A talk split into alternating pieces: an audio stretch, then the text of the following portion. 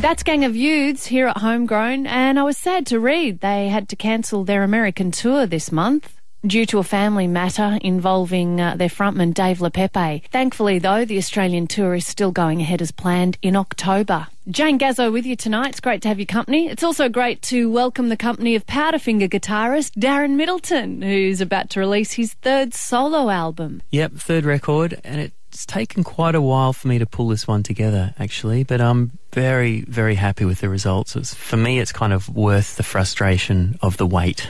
What do you mean by frustration? Well, how long's it been in the making? It's probably about a year and a half, which is not a great you know chunk of time but for me i'm very much someone who likes to you know i get inspired and basically i get excited like a 15 year old and go great I've, I've all these new songs let's let's record them and i'm going to release them really quickly and the process was a lot slower this time around because i was kind of busy and the people i was working with were all busy so we just we attacked it whenever we could but you know, worth it in the end. I was sitting down with um, Davey Lane the other day and going, you know what? Barely got it together, but gee, we did get it together at the end. Well, Davey Lane from You Am I has produced the record, but he's just one of many musicians you've roped in this time round, isn't he? Yeah, I do like to throw the noose out far and wide and see, or the cast the line out and see who I can catch. Yeah, I had um Vika and Linda Bull come in and do some vocals, which was fantastic. I've never, you know, even in Powderfinger days, we never worked with the with the infamous Bull sisters, and they are just they they're gold. Wow. They just get in there, and as soon as they open their mouths and they, they look at each other and they sing, and they just have a certain kind of magic. And yeah, there was a whole bunch of people that I got involved in the album, and it, I love it. Well, we'll have a listen to the uh, first single a little bit later on in the show called Some People that I've been playing the last few weeks. It's just fantastic. But I want to take you back to Powderfinger days.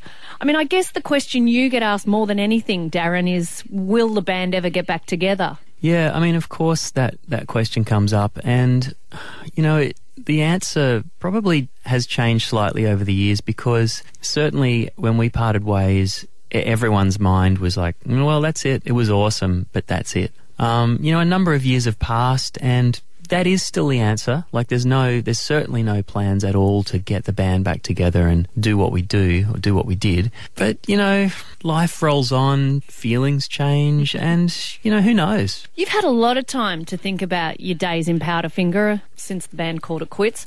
When you think about special times, what springs to mind? What's one of the warmest memories you have? Probably just the the numerous times that we spent in the band room, out the back, having a cup of tea, chatting, after having, I don't know, written a song or worked up a, a tune or just recorded something, and we are out the back talking about whatever's in the newspaper or whatever the heck's going on, but really, really casual old friend conversation after having kind of done something that we, we didn't know if it was going to do whatever it was going to do. But yeah, that kind of satisfaction and then that ease that comes after having done a good job.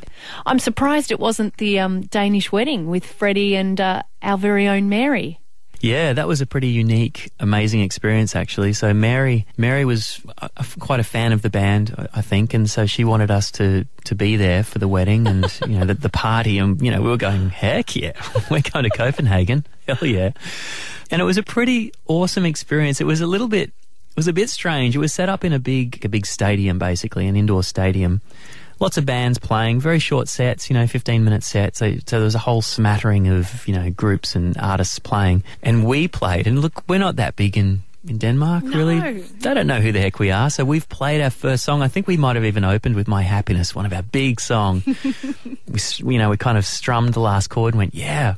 And then it was just dead silent. And we were looking out going, uh oh. but then Mary kind of stood up, just started giving a bit of a clap, and then the place went, uh, "Yep, time to get into it." She broke the ice for us, and it was really cool. We, you know, after the gig, we had that really rare privilege of being up in the band room, and Mary's up there, and Freddie's up there, and Freddie, we're just having beers and chatting, and he's talking about car racing because he loves car racing, and very it's quite surreal, really. There's, you know, it was a pretty unique experience. Mm, I'm pulling something off uh, the Powderfinger record, Vulture Street, on my mind. What do you remember about this?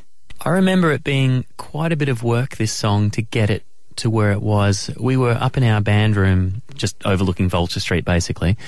And um, I remember JC came in with a bass line, and we were just playing it and playing it and playing it. And then, and I started playing this guitar riff over the top, which was a little counter to the, the bass line. And then what happens when you've got just the right group of people, everyone kind of switches in and goes, oh, okay, let's move there. And that's where the song kind of happened. And I remember we banged it out, we banged the music out, and then the band, four of us went home, and Bernard just stayed there with Nick, our producer, and just gave the vocal to the song. Let's relive that moment for you, uh, Darren. On my mind, Powderfinger here at Triple M.